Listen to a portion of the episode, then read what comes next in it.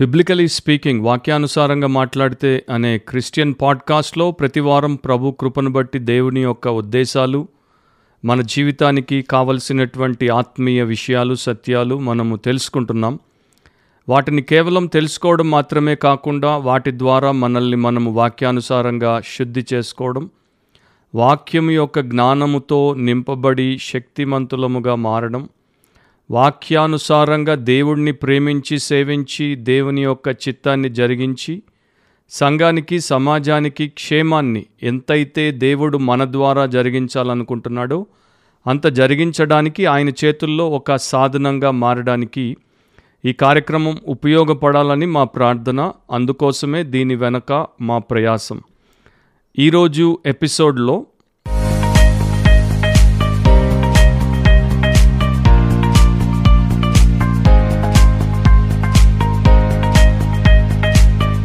వాక్యానుసారంగా చాలా కీలకమైనటువంటి అంశాన్ని గురించి క్లుప్తంగా మనము వినబోతున్నాం. Ten ways of a humble heart ten ways of a humble heart దీన మనస్సులోని పది విషయములు. దీన మనస్సులోని పది విషయములు. మనమున్నటువంటి ఈ లోకం ఈ ప్రపంచం ఇది దుష్టుని ఒడియందు పడి ఉన్నదని దుష్టుని యొక్క ఆలోచన ప్రకారమే నడిపించబడుతోందని ఈ లోకానికి ఉన్నటువంటి ఫిలాసఫీలు లోకానికి ఉన్నటువంటి ప్రాక్టీసెస్ లోకం యొక్క ప్యాటర్న్స్ లోకం యొక్క ప్రిన్సిపల్స్ అంటే దీనిని నడిపించేటువంటి ఆలోచన కావచ్చు తత్వం కావచ్చు ఆచారం కావచ్చు విధి విధానం కావచ్చు ఇవన్నీ కూడా దైవికమైనవిగా కాకుండా సాతానీయమైనవిగా ఉన్నాయి. లోకంలో ఉన్నటువంటి ప్రతి ఒక్కరూ లోకానుసారంగానే ఆలోచిస్తారు లోకానుసారంగానే బ్రతుకుతారు. రక్షింపబడినటువంటి క్రైస్తవులు కూడా వాక్యానుసారంగా వారి జీవితాన్ని వారు పెంపొందించుకోవడము ఆలోచించి ఆ రకంగా ప్రవర్తించడాన్ని నేర్చుకోకపోతే నడుచుకోకపోతే వారు ఇంకా లోకానుసారంగానే నడుచుకునేటువంటి వారిగా జీవించేటువంటి వారిగా ఉంటారు. అండ్ లోకంలో ఉన్నటువంటి విషయాలన్నీ కూడా గర్వానికి అహంకారానికి మిడిసిపాటుకు తిరుగుబాటుతనానికి ఉత్పత్తే అన్ని బై ప్రోడక్ట్ అనమాట ప్రైడ్ యారగన్స్ రెబెలియన్ అండ్ హాటినెస్కి మరి అలాంటి లోకం నుండి దేవుని సంబంధులముగా దేవుని యొక్క సంఘంలో ఆయన యొక్క అవయవములుగా మారినటువంటి మనము ఎంత ఎక్కువ జాగ్రత్తతో వాక్యానుసారంగా మన జీవితాన్ని పరిరక్షించుకోవాలో వాక్యం ద్వారా మనం తెలుసుకుంటాం. లోకము దేవుడి యొక్క విరోధి దేవుడికి వ్యతిరేక పదంలో పోయేటువంటి ఒక వ్యవస్థ. దాని నుండి మనం వేరుపడినప్పుడు మనము విభిన్నమైన విశిష్టమైన జీవితాన్ని జీవించాలంటే మనకు లోకంలో ఉపయోగపడి మనల్ని బలపరిచేటువంటి ఏకైక సాధనం దేవుని పరిశుద్ధ వాక్యం. ఆ వాక్యాన్నే మనం ఆధారంగా చేసుకోవాలి. ఇలాంటి లోకంలో బ్రతికినటువంటి మనిషి ఎంతకాలం బ్రతికినా వాడెప్పటికీ పరిపక్వతలోనికి రాడు దేవుని వైపున ఫలించేటువంటి వ్యక్తిగా ఉండడు. అందుకనే ఈ లోకంలోనికి ఈ వక్రమైన చెడిపోయిన లేక మూర్ఖమైన అండ్ విమోచనకు అస్సలు అవకాశమే లేకుండా వినాశనానికి పోతున్నటువంటి లోకంలోనికి రెండు వేల సంవత్సరాల క్రితం యేసుక్రీస్తు అను దేవుని కుమారుడు పాపుల రక్షకుడు ప్రవేశించాడు. ఆయన లోకానికి భిన్నంగా జన్మించాడు జీవించాడు. లోకంలో ఉన్నటువంటి ప్రతి విధమైనటువంటి దైవ విరుద్ధమైనటువంటి పాపమును పాపపు పద్ధతులను ఆలోచనలను జయించాడు. సెలవులో ఆయన మనందరి నిమిత్తం పాపమును భరించి చనిపోయి సమాధి చేయబడి తిరిగి లేచాడు. ఆయన చిందించిన రక్తము ద్వారానే మన పాపములు శుద్ధి చేయబడి మన ఆత్మలు విమోచింపబడి దేవుని పిల్లలుగా మారడానికి అవకాశాన్ని ఇచ్చాడు ఆయన పునరుత్నుడై ఆరోహణమై తండ్రి దగ్గరికి వెళ్ళాడు. సో యేసు ఒక ఆత్మను సేవ్ చేసి రక్షించి తన పోలికలోనికి షేప్ చేయడానికి ఈ లోకంలోనికి వచ్చాడు అనేది మనందరికీ బైబిల్ నేర్పించేటువంటి విషయం. Jesus is the picture of humility. యేసు వినయానికి లేకపోతే దీన మనస్సుకు చిత్రమై ఉన్నాడు. He is the pattern of humility. ఆ దీన మనస్సు అంటే ఏంటో మనకు తెలియడానికి ఆయనే ఏకైక మాదిరి అయి ఉన్నాడు. అండ్ ఆయన he is the person of humility. ఆయన వినయమూర్తి. వినయము అనేది ఒక వ్యక్తిలో ఏ రకంగా మనకు పరిచయం అవ్వగలదు ఏ రకంగా తెలుసుకోగలం అనేది అక్కడే యేసుక్రీస్తులో మనకు కనబడుతోంది. సో ఆయన మనల్ని పిలిచాడు. ఆయన దగ్గరికి మనం వచ్చినప్పుడు వినయము దగ్గరికి మనం వస్తున్నాం. వినయానికి ప్రభు అయినటువంటి వినయమూర్తి అయినటువంటి యేసుక్రీస్తు దగ్గరికి వస్తున్నాం.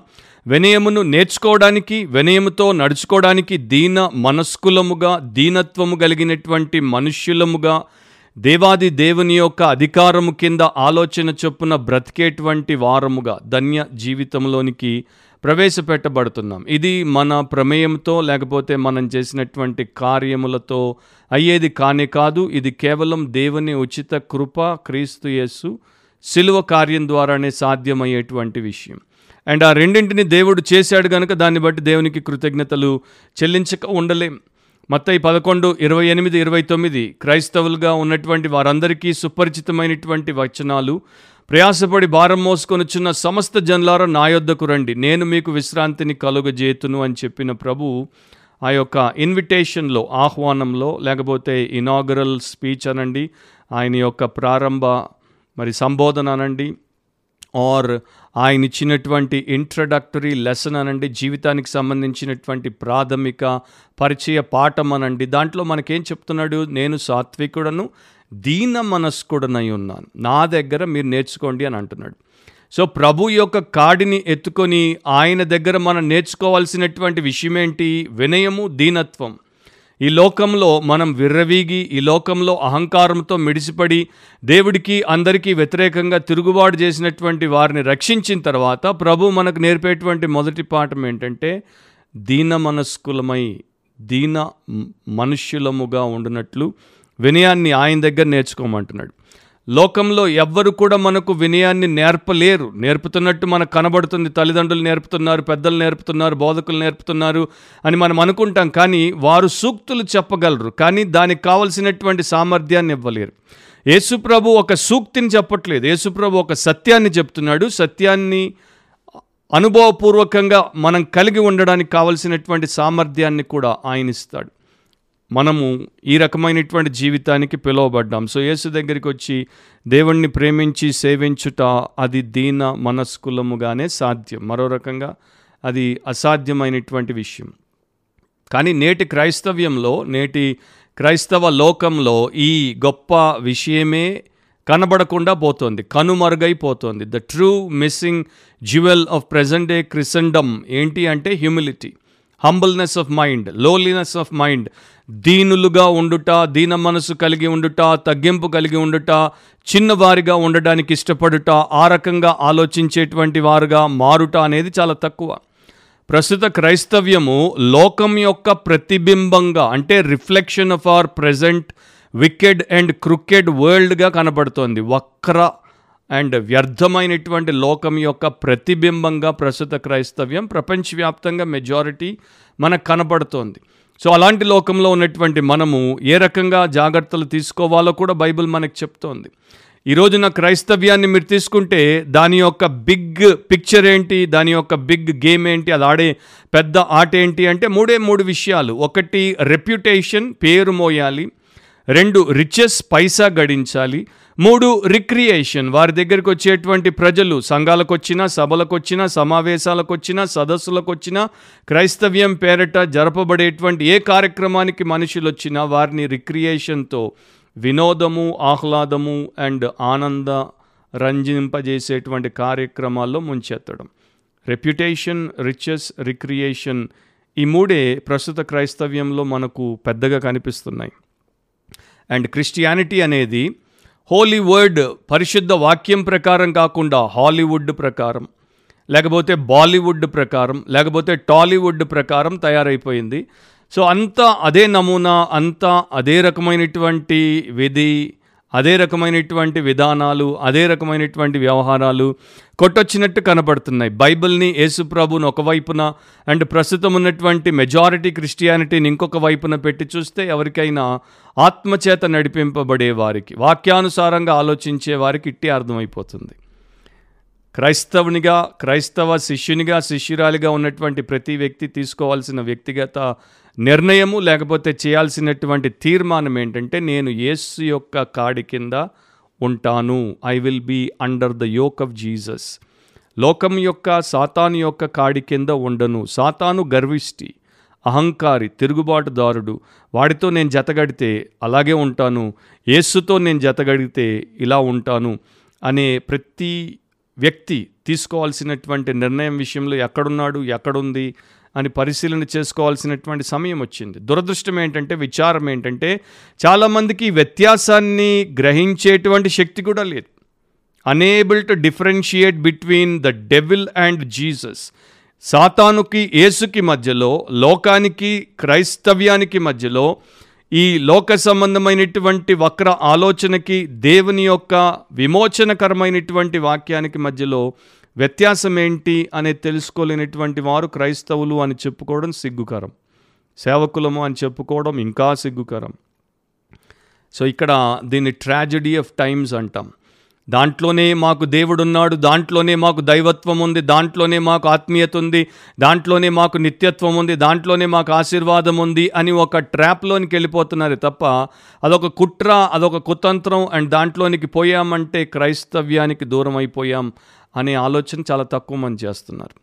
యేసు వినయాన్ని గురించి దీనత్వాన్ని గురించి బాగా మాట్లాడాడు ఎక్కువగా మాట్లాడాడు. He spoke about humility he spoke about lowliness of mind he spoke about being humble అంత మాత్రమే కాదు he showed humility through his life and teaching ఆయన జీవితం ద్వారా బోధ ద్వారా వినయం అంటే ఏంటో ఆయన చూపించాడు.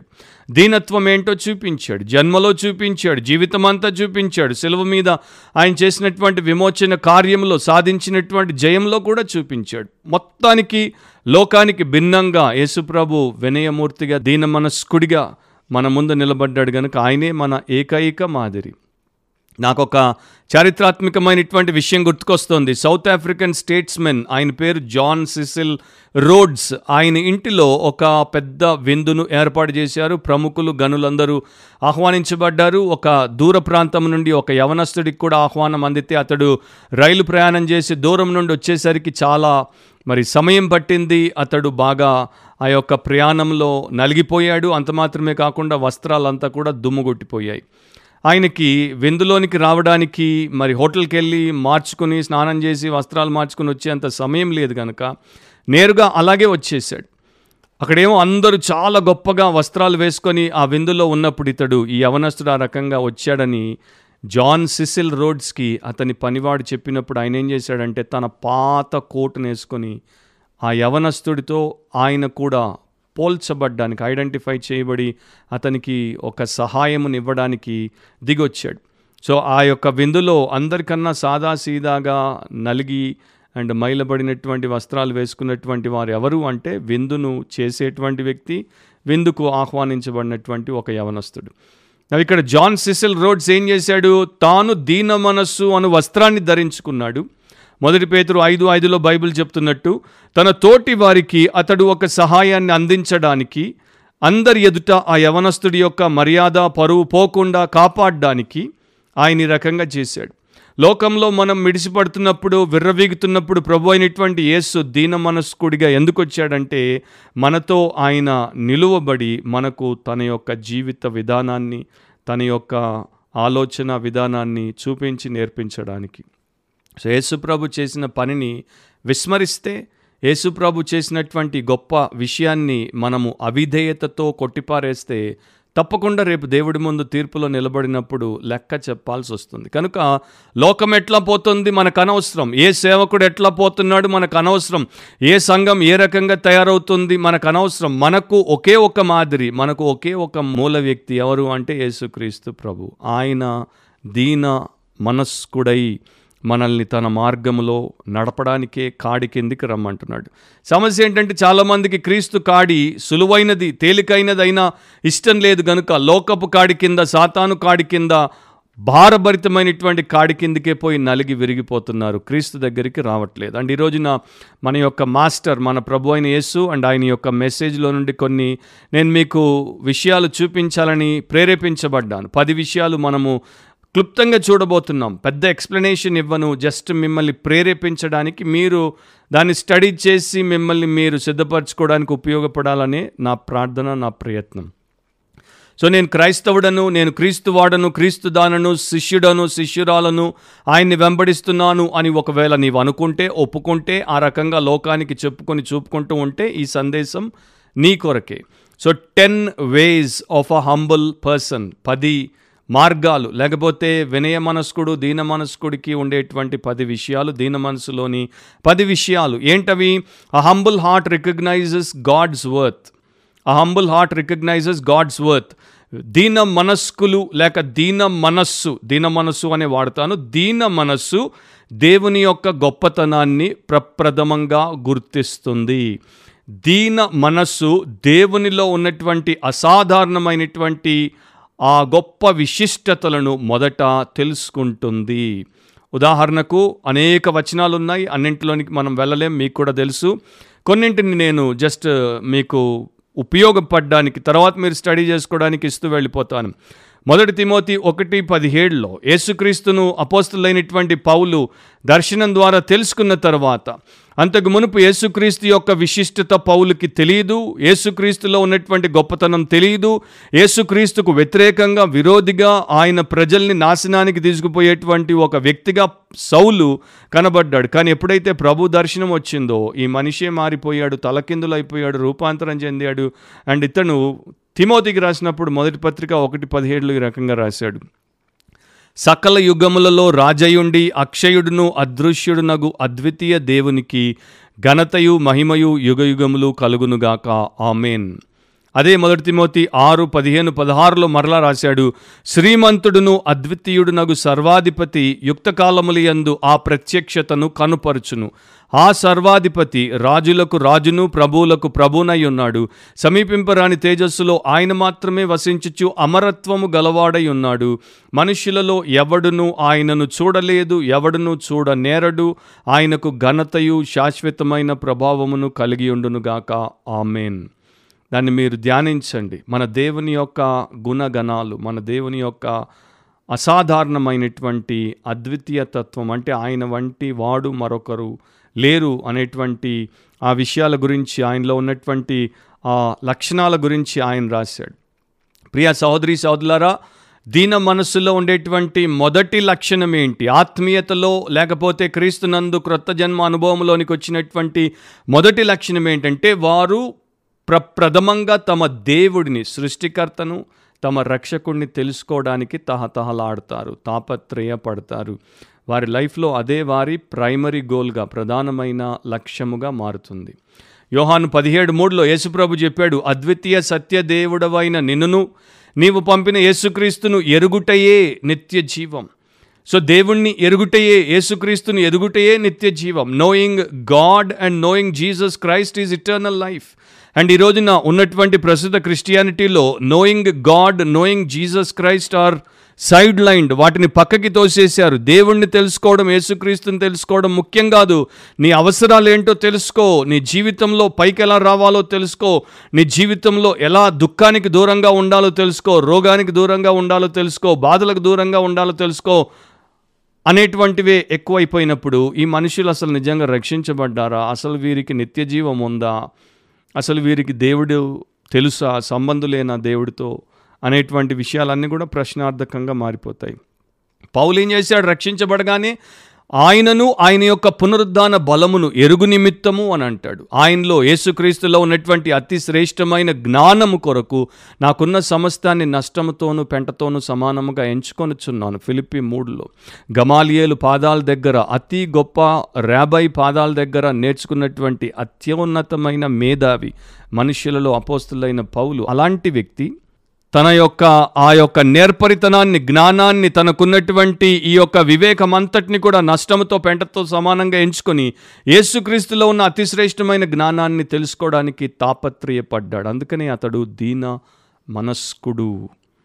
అండ్ ఈ దీనత్వం కలిగినటువంటి దీన మనస్సు కలిగినటువంటి వ్యక్తి దేవుణ్ణి తెలుసుకోవడానికి దగ్గరగా తెలుసుకోవడానికి దేవుని గూర్చి కాదు దేవుణ్ణి తెలుసుకోవడానికి అహర్నిశలు శ్రమిస్తాడు. ప్రతి ఏర్పాటు దేవుడు ఏదైతే చేసి ఇచ్చాడో దాన్ని వినియోగించుకుంటాడు అండ్ పరిపక్వతలోనికి వస్తాడు. దీన మనసులో మొదటి లక్షణం అది. రెండవ లక్షణం ఏంటి?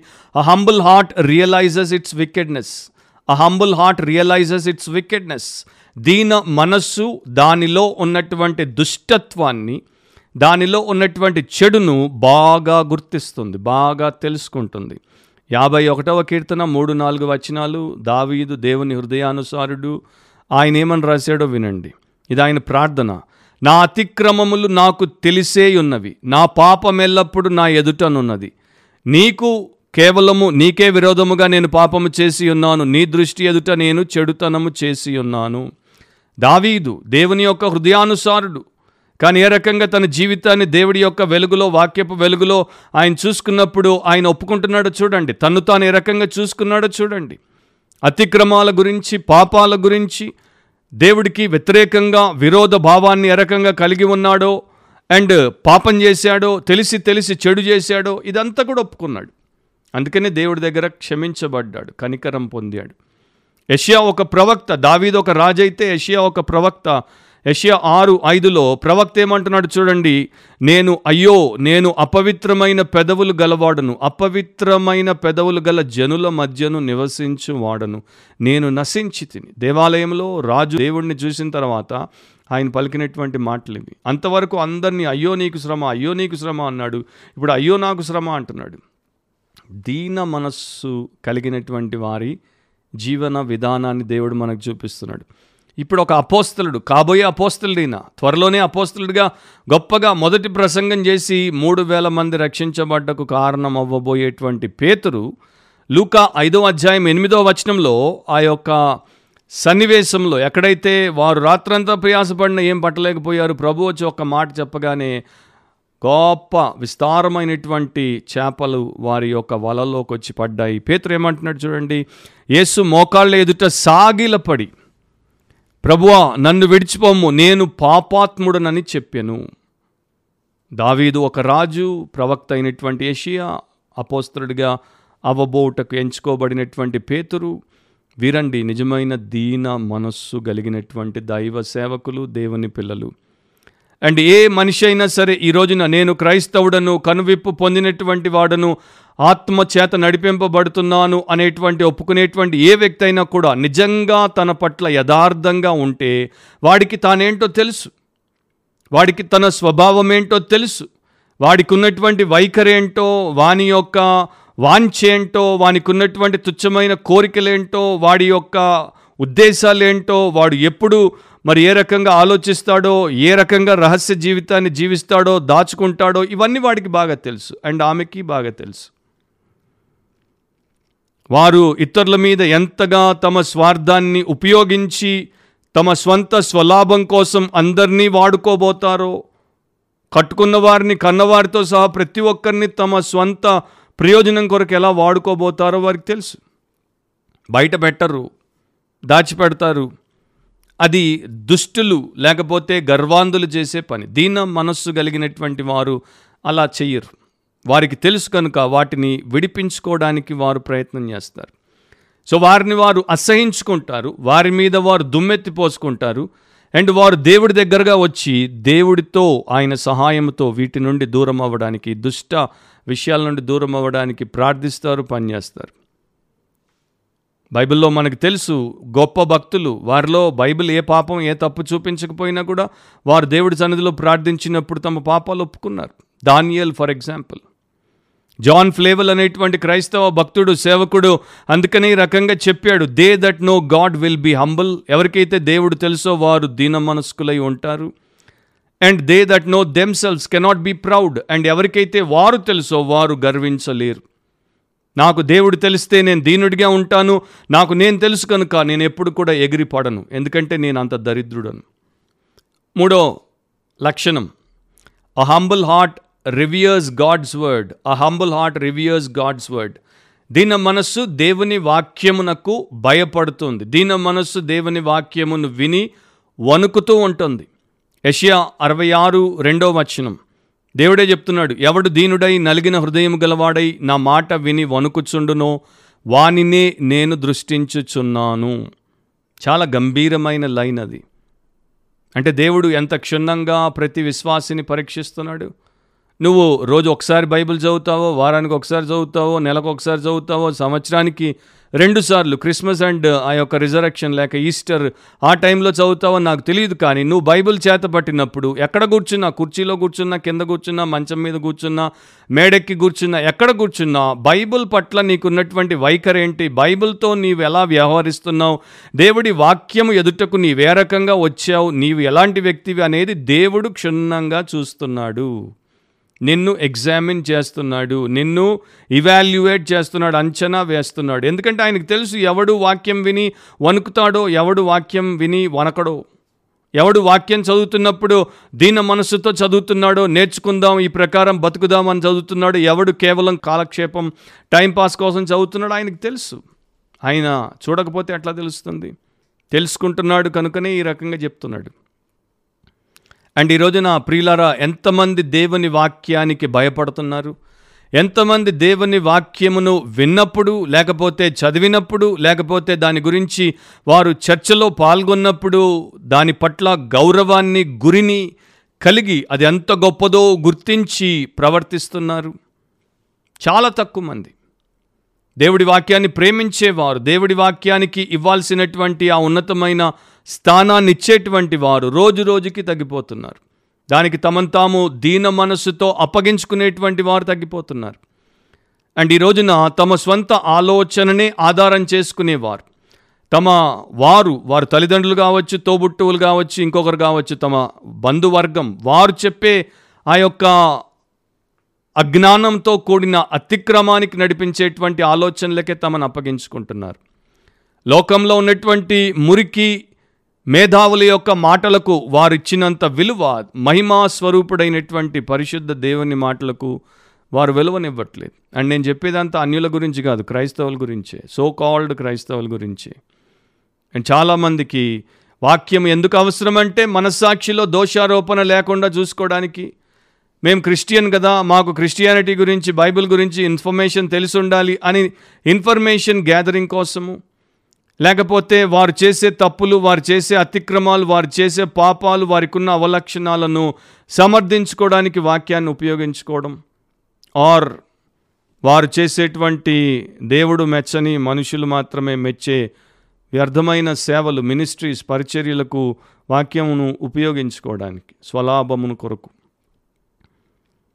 దీన్నే ప్రౌడ్ యారగన్స్ అంటారు. అంటే మితిమీరిన అహంకారం అంటారు. గర్వముతో కూడిన అహంకారం.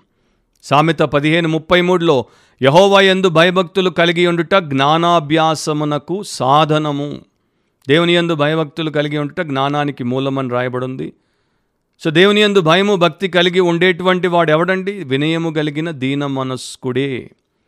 గర్విష్టి దేవుడి దగ్గరికే రాడు. గర్విష్టికి దేవుడి సన్నిధిలో స్థానమే లేదు. సాతాన్ అందుకనే దేవుడు తన సన్నిధి నుండి పరలోకం నుండి పడదోశాడు. సో గర్వం గలవారిని దేవుడు దూరం నుండి ఎరిగి దూరంగానే పెడతాడు. దీన మనస్కులే దీనులకే ఆయన దరిలో దీవన అండ్ కృప అని లభిస్తాయి. ఘనతకు ముందు వినయముండును అదే వచనంలో. సో ముందుకెళ్ళాలంటే దేవునికి భయపడాలి దేవుని పట్ల భక్తిని కనపరిచి దేవుడి వాక్యానుసారంగా మనల్ని ఆయన ఆలోచన ప్రకారం ఉపదేశం ప్రకారం బోధ ప్రకారం ఆరోగ్యకరమైన బోధ. ఈ రోజున మీరు బోధ అనగానే ఎంతోమంది బోధకులు ఎన్నో గొప్ప బోధలు చేస్తున్నారు అని మైమర్చిపోయి మోసపోవద్దు. వాక్యానుసారమైన దీన మనస్సు కలిగిన బోధకుల బోధలు వినండి. ఈ దర్జాలు దర్పాలు ధీమాలు అండ్ గొప్పగా తమను దేవుని స్థాయికి పెంచేసుకొని ఆ రకంగా ఎంచేసుకొని బోధించే బోధకులను దూరంగానే పెట్టండి. నాలుగవ లక్షణం. A humble heart realigns its ways a humble heart realigns its ways దీన మనస్సు తన మార్గములను వ్యవహారములను తిరిగి మార్చుకుంటుంది. రీఅలైన్మెంట్ అంటారు కదా ఈ రకంగా రెండింటిని జోడిస్తే పని జరగట్లేదు అది డ్యామేజ్ అవుతుంది దాన్ని మార్చాలి అంటే వెంటనే మారుమాట లేకుండా దాన్ని సక్రమంగా మార్చేసుకోవడం. అక్రమంగా ఉంది ఇది సక్రమంగా మార్చేసుకోవడం పని చేయడం. సో దీన మనస్సు కలిగినటువంటి వాడు ఏం చేస్తాడు? నేను ఈ రకంగా పోతున్నాను దేవుడు చూసి చెప్తున్నాడు అది సరైన మార్గం కాదు అది సరైన విషయం కాదు అది నీ లక్షణంగా ఉండకూడదు దాన్ని తొలగించేసే. వెంటనే రియలైన్ చేసేసుకుంటాడు. సామెత పంతొమ్మిది ఇరవై ఒకటిలో రాయబడి ఉంది నరుని హృదయంలో ఆలోచనలు అనేకములుగా పుట్టును. యహోవా యొక్క తీర్మానమే స్థిరం. మనిషి యొక్క హృదయంలో మనిషి యొక్క మనసులో అదొక యంత్రంలాగా నిరంతరము ఆలోచనలను ఉత్పత్తి చేస్తూనే ఉంటుంది. జనరేటర్ లాగా మన మైండ్ థాట్స్ని ప్రొడ్యూస్ చేస్తూనే ఉంటుంది. Thoughts all sorts of thoughts అన్ని రకాలైనటువంటి ఆలోచనలు మంచివి చెడ్డవి మొదనష్టపువి మలినమైనవి మోసకరమైనవి మరణకరమైనవి రకరకాల ఆలోచనలు. అయితే మనిషికి వచ్చినటువంటి ప్రతి ఆలోచన ప్రకారం వాడు అడుగులేస్తే అధాపాతాలనికే పోతాడు. అందుకనే దేవుడు అన్నాడు మీ మనస్సు మారి నూతన మగట వలన మీరు రూపాంతరం చెందుతారు. దేవుని యొక్క ఉత్తమమైన అనుకూలమైన సంపూర్ణమైన ఆలోచన వాక్యం రూపంలో మనకు ఉచితంగా ఇవ్వబడింది. సో దీన మనస్సు కలిగినటువంటి వాడు దేవుని ఆలోచనే నిలబడుతుంది దేవుని ఆలోచనే నెరవేరాలి దేవుని ఆలోచనే నిత్యమైనది అదే శ్రేష్టమైంది అని గుర్తిస్తాడు గనుక వాడు ప్రార్థన ద్వారా వాక్య పఠన ద్వారా మంచి ఆత్మపూర్ణులైన దీన మనస్సు కలిగిన సేవకుల సలహాల ద్వారా దేవుడిని సంప్రదిస్తాడు. తన జీవితంలో అన్ని విషయాల్లో ఫస్ట్ అండ్ ఫార్మోస్ట్ దేవుడిని సంప్రదిస్తాడు. దేవుడితో చెక్ చేసుకుంటాడు. ఇది నీ ఉద్దేశమేనా కాదా? ఇది నీ చిత్తమేనా కాదా? ఇది నీ ఆలోచనేనా కాదా? ఇది నీ శాసనమేనా కాదా? ఇది నీ కట్టడైనా కాదా? ఈ రకంగా నేను ఉండుట నీ యొక్క ఆమోదానికి అనుకూలమేనా కాదా? అన్ని విషయాల్లో జీవితంలో ఉన్నటువంటి ప్రతి ఏరియాలో దేవుడి ఆలోచన ఉపదేశం ప్రకారమే ఆజ్ఞ ప్రకారమే నడుస్తాడు కనుకనే ఫలిస్తాడు అండ్ గొప్ప ప్రయోజనకారిగా మారుతాడు. అది బైబిల్ మనకి నేర్పించేది. అండ్ మారు మాట్లాడకుండా ఇంకొక ప్రశ్న వేయకుండా వాదం పెట్టుకోకుండా నీ దారి మార్చు అంటే మార్చుకుంటాడు. దిశ మార్చు అంటే మార్చుకుంటాడు. చేంజ్ యువర్ కోర్స్ అంటే తన యొక్క ఆ గమ్యాన్ని తిప్పేయమంటే తిప్పేస్తాడు. సో అన్నింటిలో కూడా తనకున్నటువంటి పాప సంబంధమైనటువంటి ఆ యొక్క వాంఛలను విడిచిపెట్టమంటే విడిచిపెట్టేస్తాడు. అండ్ ఇది చేసినప్పుడు దీన మనస్సు కలిగినటువంటి వాడు రిజర్వేషన్ లేకుండా బేషరతుగా చేస్తాడు. అండ్ చేసిన తర్వాత రిమార్స్కి గురవ్వడు. అంటే దుఃఖానికి గురిగాడు. అయ్యో నేను ఈ- ఇన్ని వదిలేసుకోవాల్సి వచ్చింది దేవుడి మాట వినాల్సి వచ్చినందుకు అని బాధపడ్డు. దీన మనస్కుడు సంతోషిస్తాడు. అబ్బా నేను తప్పుదారిలో పోకుండా నేను తప్పుడు పని చేయకుండా దేవుడు నన్ను ఎంతగా మరి దర్శించి దీవించాడు సరైన మార్గంలోనికి దైవ చిత్తానికి నడిపించేశాడని సంతోషిస్తాడు.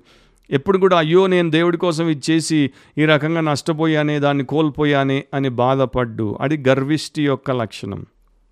ఐదవ లక్షణం. A humble heart respects God's world a humble heart respects God's world దేవుడి లోకాన్ని దేవుడి యొక్క వ్యవస్థని దేవుడి యొక్క క్రమాన్ని దీన మనస్సు కలిగిన వాడు లేక దీన మనస్సు గౌరవిస్తుంది. రెండు విషయాలు ఇక్కడ. ఒకటి కంట్రీ. మన దేశాన్ని మన రాష్ట్రాన్ని మన పట్టణాన్ని మన ప్రభుత్వాన్ని మన పైన అధికారులను వారి యొక్క అన్ని విషయాలను దేవుడే నియమించాడు. అధికారం అంతా పైనుండే వస్తుంది. అందుచేత తీతు పత్రిక మూడవ అధ్యాయము ఒకటి రెండు వచనాల్లో అధిపతులకును అధికారులకును లోబడి విధేయులుగా ఉండవలెననియు ప్రతి సత్కార్యము చేయుటకు సిద్ధపడి ఉండవలెననియు మనుష్యులందరి ఎడల సంపూర్ణమైన సాత్వికమును కనుపరచుచు ఎవ్వనిని దూషింపక జగడమాడని వారును శాంతులనై ఉండవలననియు వారికి జ్ఞాపకము చేయము ఎవరికి? క్రైస్తవులకి సంఘంలో ఉన్నటువంటి సంఘస్థులకి దేవుని సేవకునికి అపోస్తులైన పౌలు చెప్తున్నాడు ఈ రకంగా. అండ్ ఫిలిపి రెండు మూడు నాలుగు వచనాల్లో క్రైస్తవ సంఘానికి చెప్తాడు. కక్ష చేతనైనను వృధాతిశయము చేతనైనను ఏమీ చేయక వినయమైన మనస్సు గలవారై ఒకనినొకడు తనకంటే యోగ్యుడని ఎంచుచు. మీలో ప్రతివాడును తన సొంత కార్యములను మాత్రమే కాక ఇతరుల కార్యములను కూడా చూడవలెను.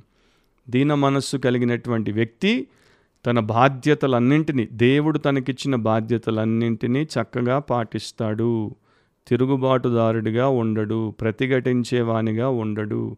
అన్యాయం జరిగితే ప్రశ్నిస్తాడు కానీ దీనత్వంతోనే ప్రశ్నిస్తాడు. దీనుడికి గర్విష్టికి ఉన్నటువంటి తేడా ఏంటంటే దీన మనస్కుడు ఆలోచన వారికి కలిగించేటట్టు ప్రశ్నిస్తాడు. కానీ గర్విష్టి వారి మీద వారి ప్రాపర్టీ మీద దాడి చేసి వారికి ఆవేశం రేకెత్తేటట్టు చేస్తాడు. సో ఇక్కడ సమస్య పరిష్కరించబడదు. ఇక్కడ సమస్య పెరిగిపోతుంది. సో నా ప్రియ సహోదరి సహోదరులరా ఇప్పుడు నేను మెసేజ్ ఇవ్వట్లేదు కనుక జస్ట్ ఎగ్జాటేషనే ఇస్తున్నాను కనుక దాంట్లోనికి ఇంకా డీటెయిల్స్లోనికి వెళ్ళలేను. వారు అన్ని విషయాల్లో క్రీస్తు మనస్సును చూపిస్తారు. ఆరవ లక్షణం a humble heart rejoices in God's ways a humble heart rejoices in God's ways దీన మనస్సు దేవుని మార్గములలో ఆనందిస్తుంది. దానికి ఇంకా ఏ మార్గంలో ఆనందము లభించదు. అది వెతుక్కోదు కూడా. దేవుని మార్గాల్లోనే ఆనందం. లోక మార్గాల్లో సాతాను మార్గాల్లో శరీర సంబంధమైనటువంటి మార్గాల గురించి అది ఆలోచనే చెయ్యదు. యషియా యాభై ఐదు ఎనిమిది తొమ్మిది వచనాల్లో దేవుడు చెప్పాడు నా తలంపులు మీ తలంపుల వంటివి కావు మీ త్రోవలు నా త్రోవల వంటివి కావు ఇదే యహోవా వాక్కు. ఆకాశములు భూమికి పైన ఎంత ఎత్తుగా ఉన్నవో మీ మార్గముల కంటే నా మార్గములు మీ తలంపుల కంటే నా తలంపులు అంత ఎత్తుగా ఉన్నవి. పోలిక చూడండి ఆకాశములు భూమికి ఎంత పైగా ఉన్నాయో దేవుని తలంపులు దేవుని మార్గములు మన తలంపులు మన మార్గముల కన్నా అంత పైగా ఉన్నాయి ఉన్నతంగా ఉన్నాయి అంత గొప్పగా ఉన్నాయి సంపూర్ణంగా ఉన్నాయి. అండ్ ఈ విషయంలో మనము ఏ రకంగా కూడా తప్పుపట్టలేం. ఎందుకంటే గాడ్ ఈజ్ ఆల్ మైటీ సర్వశక్తుడు గాడ్ ఈజ్ ఆల్ వైజ్ ఆయనే సర్వజ్ఞాని అండ్ uh, దేవుడే సర్వకాలముల సర్వయుగాలకు రాజు అధికారి. సో దేవుడి యొక్క వేస్ గాడ్స్ వేస్ ఏంటి? హై అండ్ హోలీ ఉన్నతమైన పవిత్రమైన. ఇక అవి తప్ప ఇక లోకంలో మనకు ఉనికిలో మన చుట్టూ ఉన్నవి ఏవైనా తీసుకోండి. అవన్నీ కేటగరైజ్ చేసుకోండి. ఈ కోవా ఈ కోవా ఈ కోవా అని పెట్టుకోండి. అన్ని రంగాలు మీకు తెలుసు కదా భూమి కింద ఎన్నో రంగాలు మానవుల మధ్యలో ఉన్నాయి. మానవులు వాటిని ఆధారం చేసుకుంటారు. వాటి ద్వారా ఆనందం పొందడానికి అభివృద్ధి పొందడానికి అన్నిటినీ వారు ఉపయోగించుకుంటారు. ఇవన్నీ కూడా లో అండ్ డర్టీ ఇవన్నీ కూడా నిమ్నమైన దిగజారిన మలినమైనటువంటి విషయాలు. అఫ్ కోర్స్ వీటిలో మనము దైవ జ్ఞానము చేత దైవ అనుగ్రహము చేత వాటిని వెలికి తీసి వాటిని కూడా విమోచించి అంటే రిడీమ్ చేసి వాటిని మనము క్లెన్స్ చేసి శుద్ధి చేసి వాడుకోవచ్చు. దేవుడి మహిమ ఇతరుల మేలు కోసం. కానీ ఆయన యొక్క ఈ ఆలోచన అనుగ్రహం లేకపోతే ఆ రకంగా వాటిని వాడుకోలేం. సో మనిషి ఏ విషయాల చేత నడిపించబడాలి ఏ రకంగా జీవించాలి ఈ గొప్ప దేవుని యొక్క తలంపులే ఆ గొప్ప దేవుని యొక్క త్రోవలను మనము తొక్కేటట్టు అంటే అక్కడి నుండి నడుచుకుంటూ పోయేటట్టు చేస్తాయి. లేకపోతే మనము ఆ మార్గములని తెలుసుకోకుండా పోతాం. మన తలంపులు నేను ఎప్పుడు అంటుంటాను మన తలంపులు సరైనవి కావు మనకు తలవంపులు తెస్తాయి. దేవుని తలంపులు ఉన్నతమైనవి తలెత్తుకునేటట్టు చేస్తాయి. జార్జ్ వాషింగ్టన్ కార్వర్ అనేటువంటి ఒక సైంటిస్ట్ పీనట్ అంటే పల్లికాయ అంటారు. దాంట్లో నుండి వందలాది ఆవిష్కారాలు చేశాడు. దాంతో అనేక రకాల ఉపయోగాల గురించి ప్రపంచానికి చెప్పాడు. ఆయన చిన్నప్పుడు ఈ రకంగా ప్రార్థన చేశాడంట God tell me the mystery of the universe. దేవా విశ్వం యొక్క మర్మం ఏంటో నాకు చెప్పు. అప్పుడు దేవుడు అన్నాడంట that knowledge is reserved for me alone ఆ జ్ఞానం కేవలం నాకు మాత్రమే పరిమితమై ఉంది. సో జార్జ్ వాషింగ్టన్ కార్వర్ మరలా ప్రార్థన చేశాడు God tell me the mystery of the peanut దేవా నాకు ఈ యొక్క పల్లికాయలో ఉన్నటువంటి మర్మమును తెలియచేయవా? అప్పుడు దేవుడు అన్నాడంట well George that's more nearly your size అవును జార్జ్ అది నీ సైజు. విషయం కనుక నీకు చెప్తాను. సో జార్జ్ కార్వర్కి ఏమర్థమైందంటే నేను నా సైజు విషయాల్లో దేవుడి అనుగ్రహాన్ని పొందుకోగలను ఆశీర్వదింపబడగలను. కనుక ఆయనకి పల్లీకాయ మీద దాదాపు మూడు వందల పై చిలుకు ఉపయోగాలు ఏ రకంగా ప్రపంచానికి ఇవ్వచ్చో దేవుడు చెప్తే చేశాడు ఆయన. ఎందుకంటే మనం పల్లికాయ సైజు మనం విశ్వం సైజు కాదు. దేవుడు విశ్వం సైజు. అండ్ నేను పల్లికాయ సైజు కూడా కాను. ఎందుకంటే జార్జ్ వాషింగ్టన్ కార్వర్ సైంటిస్ట్ ఆయన. శాస్త్రవేత్త ఉపేందర్ ఏమీ కాదు. నథింగ్. సో జస్ట్ ఆలోచించండి దీన మనస్సు కలిగినటువంటి వ్యక్తి ఎలా ఉంటాడు? దేవుడు ఏ రకంగా లోకంలో వాక్యంలో చూపుతున్నాడు? ఏడవది a humble heart releases its worst enemies a humble heart releases its worst enemies దీన మనస్సు తన వ్యతిరేకంగా ఉన్నటువంటి అత్యంత దుర్మార్గమైన శత్రువులను విడుదల చేస్తుంది. ఏంటి విడుదల చేయడం అనుకుంటున్నారేమో మీకు అర్థమవుతుంది ఇప్పుడే. మార్కు పదకొండు ఇరవై ఐదు ఇరవై ఆరు వచనాల్లో యేసుప్రభు చెప్పాడు మీకు ఒకని మీద విరోధమేమైనను కలిగి ఉన్న ఎడల మీరు నిలువబడి ప్రార్థన చేయునప్పుడెల్లను వాని క్షమించుడి. అప్పుడు పరలోకమందున్న మీ తండ్రియు మీ పాపములు క్షమించును. మనము క్షమించబడ్డవారము దేవుడికి వ్యతిరేకంగా చేసిన ప్రతి దురాగతము ప్రతి దుశ్చర్య నుండి దేవుడు కృప వలన క్షమించి మనల్ని తన వారిగా చేసుకున్నాడు విడుదల చేశాడు. సో క్షమించబడినటువంటి మనము మనకు వ్యతిరేకంగా అన్యాయము చేసిన వారిని అవమానాన్ని కలిగించిన వారిని ఆయాస పెట్టిన వారిని లేకపోతే ఇంకో రకంగా మనల్ని బాధ పెట్టిన వారిని క్షమించాలి. వెరీ సింపుల్ అంత గొప్ప దేవుడు నీలాంటి తుచ్చమైన పాపిని క్షమించినప్పుడు నీవు ఇంకొక తప్పిదం చేసినటువంటి వ్యక్తిని క్షమించట్లో కష్టమేంటి? దాని గురించి మత్తయి పద్దెనిమిది చదువుకో. యేసుప్రభు చాలా చక్కగా పెద్ద ఉపమానాన్ని చూపించి కూడా చెప్పాడు అక్కడ. సో నేను క్షమించబడ్డాను అండ్ ఈ లోకంలో నేను బ్రతికినంత వరకు సంపూర్ణుని కాను గనుక తెలుసో తెలియకో ఏదో ఒక రకంగా దేవుడికి వ్యతిరేకంగా దారి తప్పుతూ తొట్టిల్లుతూ పాపం చేస్తూ ఉన్నప్పుడు మరలా మరలా దేవుడి దగ్గరికి రావాలి. ప్రార్థనలో దేవుడిని క్షమాపణ కోరాలి కనికరం చూపమని అడగాలి శుద్ధి చేయమని కోరుకోవాలి. అందుకని అంటున్నాడు మీరు ప్రార్థన చేయడానికి నిలవబడిన ప్రతిసారి మీకు విరోధంగా ఎవడున్నాడో వాడిని క్షమించి విడుదల చేసేయండి. వాడిని మీ యొక్క గుండె లోపల గ్రడ్జ్ అనే జైల్లో బంధించి పెట్టద్దు. అంటే మీ గుండె లోపల ద్వేషం అనేటువంటి జైలు ఒకటి ఉంటుంది. దాంట్లో మీకు వ్యతిరేకులందరినీ మీరు బంధించి పెడతారు రిలీజ్ చేయకుండా. వారు మీలో బంధింపబడినంత వరకు మీకు దేవుడి ఎదుట రిలీజ్ ఉండదు. దేవుడు కూడా మిమ్మల్ని ఆ పాపంలోనే బంధించబడి ఉండనిస్తాడు. క్షమిస్తేనే రిలీజ్. క్షమించకపోతే రిలీజే లేదు.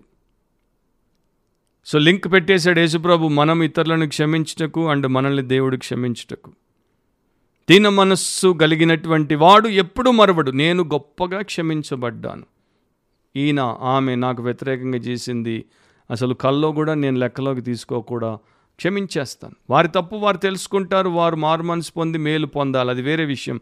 నాలో వారికి వ్యతిరేకంగా ఏ వైషజ్యం ఉండదు ఏ రకమైనటువంటి ద్వేషం ఉండదు విషయం ఉండదు కోపం ఉండదు. క్షమించాను విడిచిపెట్టేశాను. వారి కోసం ప్రార్థిస్తాను. ప్రభువా వారిని నీ యొక్క మేలుతో మార్చవా అని. ఎనిమిదో లక్షణం. A humble heart rejects worldly reputation a humble heart rejects worldly reputation లోక సంబంధమైనటువంటి పేరు ప్రతిష్టలను దీన మనస్సు త్రోసిపుచ్చుతుంది తృణీకరిస్తుంది. దానికి దాంట్లో ఆసక్తే లేదు. యషయా యాభై ఏడు పదిహేనులో ప్రభు చెప్పాడు దేవాది దేవుడు చెప్పాడు మహాగణుడును మహోన్నతుడును పరిశుద్ధుడును నిత్య నివాసియునైన వాడు ఇలాగు సెలవిచ్చుచున్నాడు. నేను మహోన్నతమైనటువంటి పరిశుద్ధ స్థలములో నివసించు వాడను అయినను వినయము గల వారి ప్రాణమును ఉజ్జీవింపజేయుటకును నలిగిన వారి ప్రాణమును ఉజ్జీవింపజేయుటకును వినయము గల వారి యొద్దను దీన మనస్సు గల వారి యొద్దను నివసించుచున్నాను. సో దేవుడు రెండే రెండు స్థలాల్లో నివసిస్తాడు. ఒకటి పరిశుద్ధ పరలోకంలో రెండు విరిగి నలిగినటువంటి దీన మనస్సు కలిగిన వ్యక్తుల దగ్గర. దేవుడికి దీన మనస్సు గలవారు అంటే చాలా ఇష్టం. వారి సహవాసాన్ని ఆయన కోరుకుంటాడు. సో నా ప్రియ స్నేహితుడా సహోదరి నీకు దేవుడి యొక్క సహవాసము దేవునితో పొందు దేవుని సన్నిధి బలముగా ఘనముగా సంపూర్ణముగా కలగాలి అంటే ఒకే ఒక మార్గం ఒకే ఒక విషయం. ఆ దేవుడి సన్నిధానంలోనికి తలుపును తీస్తుంది ద్వారాన్ని తెరుస్తుంది. అదేంటంటే నీలో దీన మనస్సును నీవు కలిగి ఉండాలి. నీవు సంచులు సంచులు కానుకలు తీసుకుని వస్తే తలుపు దేవుడు తీయడు. నీవు అహంకారిగా వస్తే తలుపు తీయబడదు. నీవు విర్రవీగితే తలుపు తీయబడదు. నీకు దీన మనసు ఉంటే తలుపు తీయబడుతుంది. అండ్ ఆ యొక్క మహిమా స్వరూపుడైనటువంటి దేవునితో ఆయనతో పొందు మనకు ఎంత గొప్పదో ఒకసారి ఆలోచించండి. లోకంలో వీరిచ్చేటువంటి ఈ పేరు ప్రతిష్ట ఈ యొక్క నేము ఫేమ్ ఇవన్నీ ఆవిరి వంటివి. ఇప్పుడు కనబడి తర్వాత ఎగిరిపోయేటువంటివి. గాలి బుడగ వంటివి. ఏ వివేకం ఉన్నటువంటి వ్యక్తి కూడా వీటి కొరకు ఆ దేవుడితో పొందును పోగొట్టుకోడు. ఒక సేవకుడి గురించి ఎప్పుడో మరొక సభలో ఈ రకంగా చెప్పారు. ఆయన వినయం మీద చాలా అద్భుతమైనటువంటి సందేశాన్ని నేను సిద్ధపరిచాను. ఆ సందేశం ఇవ్వడానికి నేను సిద్ధంగా ఉన్నాను. కాకపోతే చాలామంది వచ్చినప్పుడు మొదలు పెడతాను అన్నాడు. దాని గురించి మీరు ఆలోచిస్తే మీకు అర్థమవుతుంది. వినయం మీద గొప్ప సందేశాన్ని సిద్ధపరిచాడు. కొంతమంది ఆల్రెడీ వచ్చారు వాక్యం కోసం సందేశం కోసం సిద్ధంగా ఉన్నారు. కానీ బోధకుడు ఈ ప్రబుద్ధుడు ఏమంటున్నాడు? చాలామంది వచ్చిన తర్వాత మొదలు పెడతాను. వీడికి వ్యతిరేకంగా మనకి బైబిల్లో చక్కని అద్భుతమైనటువంటి ఎగ్జాంపుల్స్ని గాడ్లీ సర్వెంట్స్ని దేవుడు చూపిస్తాడు. నాకు బాప్తిస్మం ఇచ్చి యోహాను గుర్తుకొస్తున్నాడు. ఆయన యోహాను మూడు ముప్పైలో ఒక మాట అంటాడు ఆయన హెచ్చవలెను నేను తగ్గవలెను. He must increase I must decrease ఆయన నిజమైనటువంటి మహిమా స్వరూపుడు. నేను కేవలం మంటి పాత్రను. ఈ రోజున మహిమా స్వరూపుణ్ణి అడ్డం పెట్టుకొని మంటి పాత్రలు మిడిసిపడుతున్నాయి. మంటి పాత్రలు అంటే సేవకులు. ఈ గొప్ప సేవకుడు బాప్తిస్మం ఇచ్చి యోహాన్ లాంటి సేవకుడు ఇప్పుడు ప్రస్తుతం ఒకడు లేడు. సో ఆయన ఏమంటున్నాడు ఆయన హెచ్చాలి నేను తగ్గాలి. Real God driven God sent ministers servants pastors ఈ రకంగా ఉంటారు. అండ్ ఇంకా ఈయన యేసుక్రీస్తు శిల్వ కార్యాన్ని చూడకమునిపే ఈ గ్రేట్ స్టేట్మెంట్ చేశారు. ఇది the measure of our spirituality మన ఆత్మీయత యొక్క అంచనా లేకపోతే కొలమానం. తొమ్మిదవది A humble heart receives all for God's glory. A humble heart receives all for God's glory. దేవుడు ఒక మనిషికి ఇచ్చినటువంటి వరము దేవుడు ఒక మనిషికి ఇచ్చినటువంటి వివేకము దేవుడు ఒక మనిషికి ఇచ్చినటువంటి బలము సామర్థ్యము దేవుడు ఒక మనిషికి ఇచ్చినటువంటి టాలెంట్ తలాంతు ఇవన్నీ కూడా ఆ మనిషి గొప్ప కోసము ఆ మనిషి బాగు కోసము ఆ మనిషి ఆనందం కోసం కాదు అది దేవుడి మహిమ కోసం అండ్ దేవుడు ఎప్పుడైతే మహిమపరచబడతాడో అన్ని విషయాల్లో ప్రపంచంలో ఆయన ఉద్దేశాలు నెరవేరుతాయి. ఇతరులకు మేలు కలుగుతుంది ఈ చేసినటువంటి వ్యక్తికి దీవెన కలుగుతుంది సంఘానికి సమాజానికి క్షేమం లభిస్తుంది. మొదటి పేతురు నాలుగు పది పదకొండు వచనాల్లో దేవుని నానా విధమైన కృప విషయమై మంచి గృహ నిర్వాహకులై ఉండి ఒక్కొక్కడు కృపావరం పొందిన కొలది ఒకనికొకడు ఉపచారము చేయుడి. ఒకడు బోధించిన ఎడల దేవోక్తులను బోధించున్నట్టు బోధింపవలను. ఒకడు ఉపచారము చేసిన ఎడల దేవుడు అనుగ్రహించు సామర్థ్యము నొంది ఇందువలన దేవుడు అన్నింటిలోనూ యేసుక్రీస్తు ద్వారా మహిమపరచబడును. యుగ యుగములు మహిమయు ప్రభావమును ఆయన కుండునుగాక ఆమెన్. ఇక్కడ వాడు వీడు ఒకడు ఒకడు ఒకడు అంటే వన్ అనదర్ వన్. ఒకరికి ఒకరు సేవ చేసుకోండి. ఉపచారం ఎవరు చేస్తారు? గర్విష్ఠులు ఉపచారం చేయరు. గర్విష్ఠులు సర్వెంట్స్గా ఉండరు గర్విష్ఠులు సావరెన్స్గా ఉంటారు గర్విష్ఠులు సార్వభౌములుగా ఉంటారు సేవకులుగా ఉండరు. గర్విష్ఠులు ఎవరికి ఉపచారం చేయరు ఉపచారం చేయించుకుంటారు సేవ చేయించుకుంటారు. సో ఉపచారం చేసేవాడు ఎవడు? దీన మనస్సు కలిగినటువంటి వాడు దీనుడు. అండ్ ఆ దీనుడు ఉపచారము అందరికీ రకరకాలుగా దేవుడిచ్చినటువంటి వరముల చేత ఎందుకు చేస్తున్నాడు? దేవుడిచ్చిన సామర్థ్యం చేత ఎందుకు చేస్తున్నాడు? అన్నింటిలో దేవుడు యేసుక్రీస్తు ద్వారా మహిమపరచబడాలని అండ్ ఆయన మహిమ యుగ యుగాలు నిలవాలని. సో మన ఒకే ఒక ఉద్దేశం ఏంటంటే దేవుడు నాకు ఇచ్చిన జీవం జ్ఞానం సమస్తము ఆయన మహిమ కొరకే.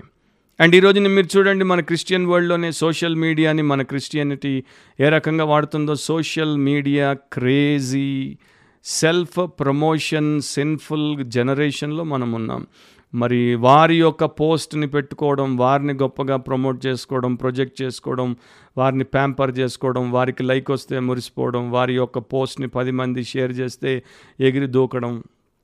ఇవి దీన మనస్సులు కలవారికి ఉండే లక్షణాలు కావు. ఇవన్నీ సైతాన్ లక్షణాలే. అయినా మన క్రైస్తవులకు ఇంకా ఎందుకు బుద్ధి రావట్లేదో నేను చెప్పాల్సిన అవసరమే లేదు. Sweetest music from smallest birds అని అంటారు శాస్త్రవేత్తలు. పెద్ద పక్షులు ఎప్పుడు కూడా మధురమైన సంగీతాన్ని ఇవ్వవంట. పాటలు పాడలేవు. చిన్న పక్షులే మధురమైన సంగీతాన్ని పాటల్ని పాడతాయి. అది ప్రకృతిలో దేవుడు పెట్టిన నియమం. చూడండి ఒక ఈగల్ పక్షిరాజు పాడలేదు. ఒక టర్కీ పాడలేదు. ఒక ఆస్ట్రిచ్ పాడలేదు. ఇవన్నీ పెద్ద పక్షులు. కానీ చిన్న పక్షుల్ని తీసుకున్నారనుకోండి క్యానరీ పాడగలదు. రెన్ పాడగలదు. లార్క్ పాడగలదు. నైటింగల్ పాడగలదు. అద్భుతంగా పాడతాయి. అండ్ వాటి యొక్క సంగీతం ఎంత మధురంగా ఉంటుందో. So sweetest music always comes from smallest Christians చిన్న క్రైస్తవుల నుండే అద్భుతమైన మధురమైనటువంటి సంగీతం సేవ వస్తుంది. వారెందుకు చిన్న క్రైస్తవులు? దేవుడి ఎదుట తమను తాము తగ్గించుకున్నారు. తమ దృష్టిలో కూడా తమను తాము చిన్నగా పెట్టుకున్నారు. తమ గురించి తాము తక్కువ అంచనా వేసుకుంటారు. ఈ తక్కువ అంచనా వేసుకొని దేవుడిని ఎక్కువగా అంచనా వేసేవారే ధన్యులు. ఇక లాస్ట్ పాయింట్. లాస్ట్ లక్షణం. A humble heart is rewarded well a humble heart is rewarded well దీన మనస్సు గొప్పగా దీవించబడుతుంది. గొప్ప ప్రతిఫలాన్ని పొందుతుంది. సామెత ఇరవై రెండు నాలుగులో యహోవా ఎందు భయభక్తులు కలిగి ఉండుట వినయమునకు ప్రతిఫలము.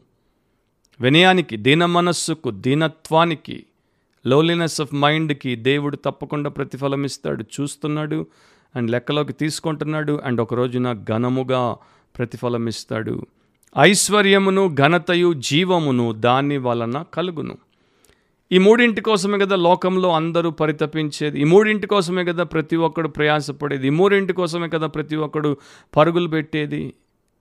ఐశ్వర్యం కావాలి ఘనత కావాలి జీవం కావాలి. నేను బాగా బ్రతకాలి. నాకు కావలసినటువంటి ఐశ్వర్యము అండ్ నాకు పేరు ఘనత అన్నీ ఉండాలి. తప్పుడు మార్గంలో గర్వముతో పోయి సాధించుకుంటే అన్ని సర్వనాశనం అయిపోతాయి. కానీ ఇక్కడ వినయ మార్గంలో దేవుడి దగ్గరికి వచ్చినప్పుడు దేవుడిస్తే ఎంత బాగుంటుంది. అపవాది ఎగిరి పడబోయినప్పుడు దేవుడు వాడిని అణిచి పరలోకం నుండి పడగొట్టేశాడు. కానీ యేసుక్రీస్తు తను తాను కంప్లీట్గా తగ్గించుకున్నాడు కనుక ఆయన నామమును పరలోకం కన్నా పైకి కింద భూమి మీద భూమి పైన పరలోకం కన్నా పైకి ఎత్తేసి అన్ని నామముల కన్నా పైనామముగా ఏసునామమును దేవుడు చేశాడు. సో మనకి ఏసే మాదిరి మనకేసే మాస్టర్. డాక్టర్ బానర్ అనేటువంటి భక్తుడి రకంగా చెప్పాడు. ఒకప్పుడు ఒక క్రైస్తవుడు ఎదుగుతున్నాడా అన్నది మనము చాలా సులువుగా చెప్పొచ్చు. అతడు తన కృపకు అనుగుణమైన పరిమాణము చొప్పున ఎదిగినప్పుడు తన గురించి తానేం చేస్తున్నాడో తానేంటో చెప్పుకోవడం కంప్లీట్గా తగ్గిస్తాడు. తన ప్రభు ఏంటో ఆయన గొప్పతనం ఏంటో చెప్పడం బాగా పెంచుతాడు. అండ్ తాను తన యొక్క స్వంత అవగాహనలో అంచనాలో తగ్గుతూ తగ్గుతూ తగ్గుతూ చిన్నగా చిన్నగా చిన్నగా ఉదయ నక్షత్రములాగా మటుమాయమైపోతాడు. ఆ యొక్క సూర్యుడు నీతి సూర్యుడైనటువంటి యేసుక్రీస్తు ఎదుట. సో ఇది ఒక ట్రూ స్పిరిచువల్ సైన్ అన్నమాట ఆఫ్ ఎ సెయింట్ ఈ భక్తుడు భక్తురాలు ఆత్మీయత పరిశుద్ధతలో ఎదుగుతోంది ఎదుగుతున్నాడు అని చెప్పడానికి. టెన్ వేస్ ఆఫ్ హ్యూమిలిటీ దీన మనస్సులో పది విషయములు. ఇంకా చాలా విషయాలు బైబిల్లో రాయబడున్నాయి. ఆ నీతి సూర్యుని ఎదుట మనమందరం కూడా మటుమాయమైపోయే ఉదయ నక్షత్రములుగా ఉండాలి. మర్చిపోవద్దు మనం కేవలం మంటి పాత్రలము. ఆయన మహిమపుత్రుడు ఆయనే మహిమకు పాత్రుడు. ఆయన్ని మోయుట మన ధన్యత. ఆయన కనపడాలి మనం కాదు. ఆయనకు ఆ రకంగా సేవలు అందించి ఆయన ద్వారా ఇతరులకు క్షేమాన్ని కలిగించాలంటే మనలో ఒకే ఒక లక్షణం. దీన మనస్సు. లోలీనెస్ ఆఫ్ మైండ్ చిన్న మనస్సు. అంటే సంకుచితమైంది కాదు సాత్వికతతో నిండినటువంటి. అలాంటి కృప దేవుడు మీలో ప్రతి ఒక్కరికి మీ కుటుంబానికి మీ సంఘానికి మీ సేవలకు అందించునుగాక అండ్ ఆ రకంగానే మనం దేవుణ్ణి మహిమపరచుదాం గాక. దేవుడి నామమును బట్టి ఆయన ఇస్తున్నటువంటి అవకాశములను బట్టి మరొకసారి దేవదేవునికే కృతజ్ఞతాస్థుతులు చెల్లిస్తున్నాను. అండ్ మీరు రెగ్యులర్గా ఈ యొక్క క్రిస్టియన్ పాడ్కాస్ట్ బిబ్లికలీ స్పీకింగ్ వాక్యానుసారంగా మాట్లాడితే అన్నది మీరు వీక్షించి దాంట్లో తెలుపబడుతున్నటువంటి ఆత్మీయ విషయాలను నేర్చుకుని నడుచుకుంటూ ఉంటే తప్పకుండా మీరు దీవించబడతారు. వీటిని ఇతరులతో కూడా మీరు షేర్ చేసి వారికి కూడా మేలు చేయొచ్చు. ఈ కటిక జీవనంలో అండ్ ఈ యొక్క కటిక చీకటి గల లోకంలో వాక్యమే మనకు వెలుగు. కనుక వాక్యానుసారంగా ఆలోచిద్దాం వాక్యానుసారంగా మాట్లాడదాం వాక్యానుసారంగా ప్రవర్తిద్దాం వాక్యానుసారంగా జీవించి వాక్యానుసారముగా సేవ చేసి దేవుణ్ణి మహిమపరుద్దాం. తిరిగి ఇంకొక ఎపిసోడ్లో కలుసుకునేంత వరకు may God bless you all. ఆమె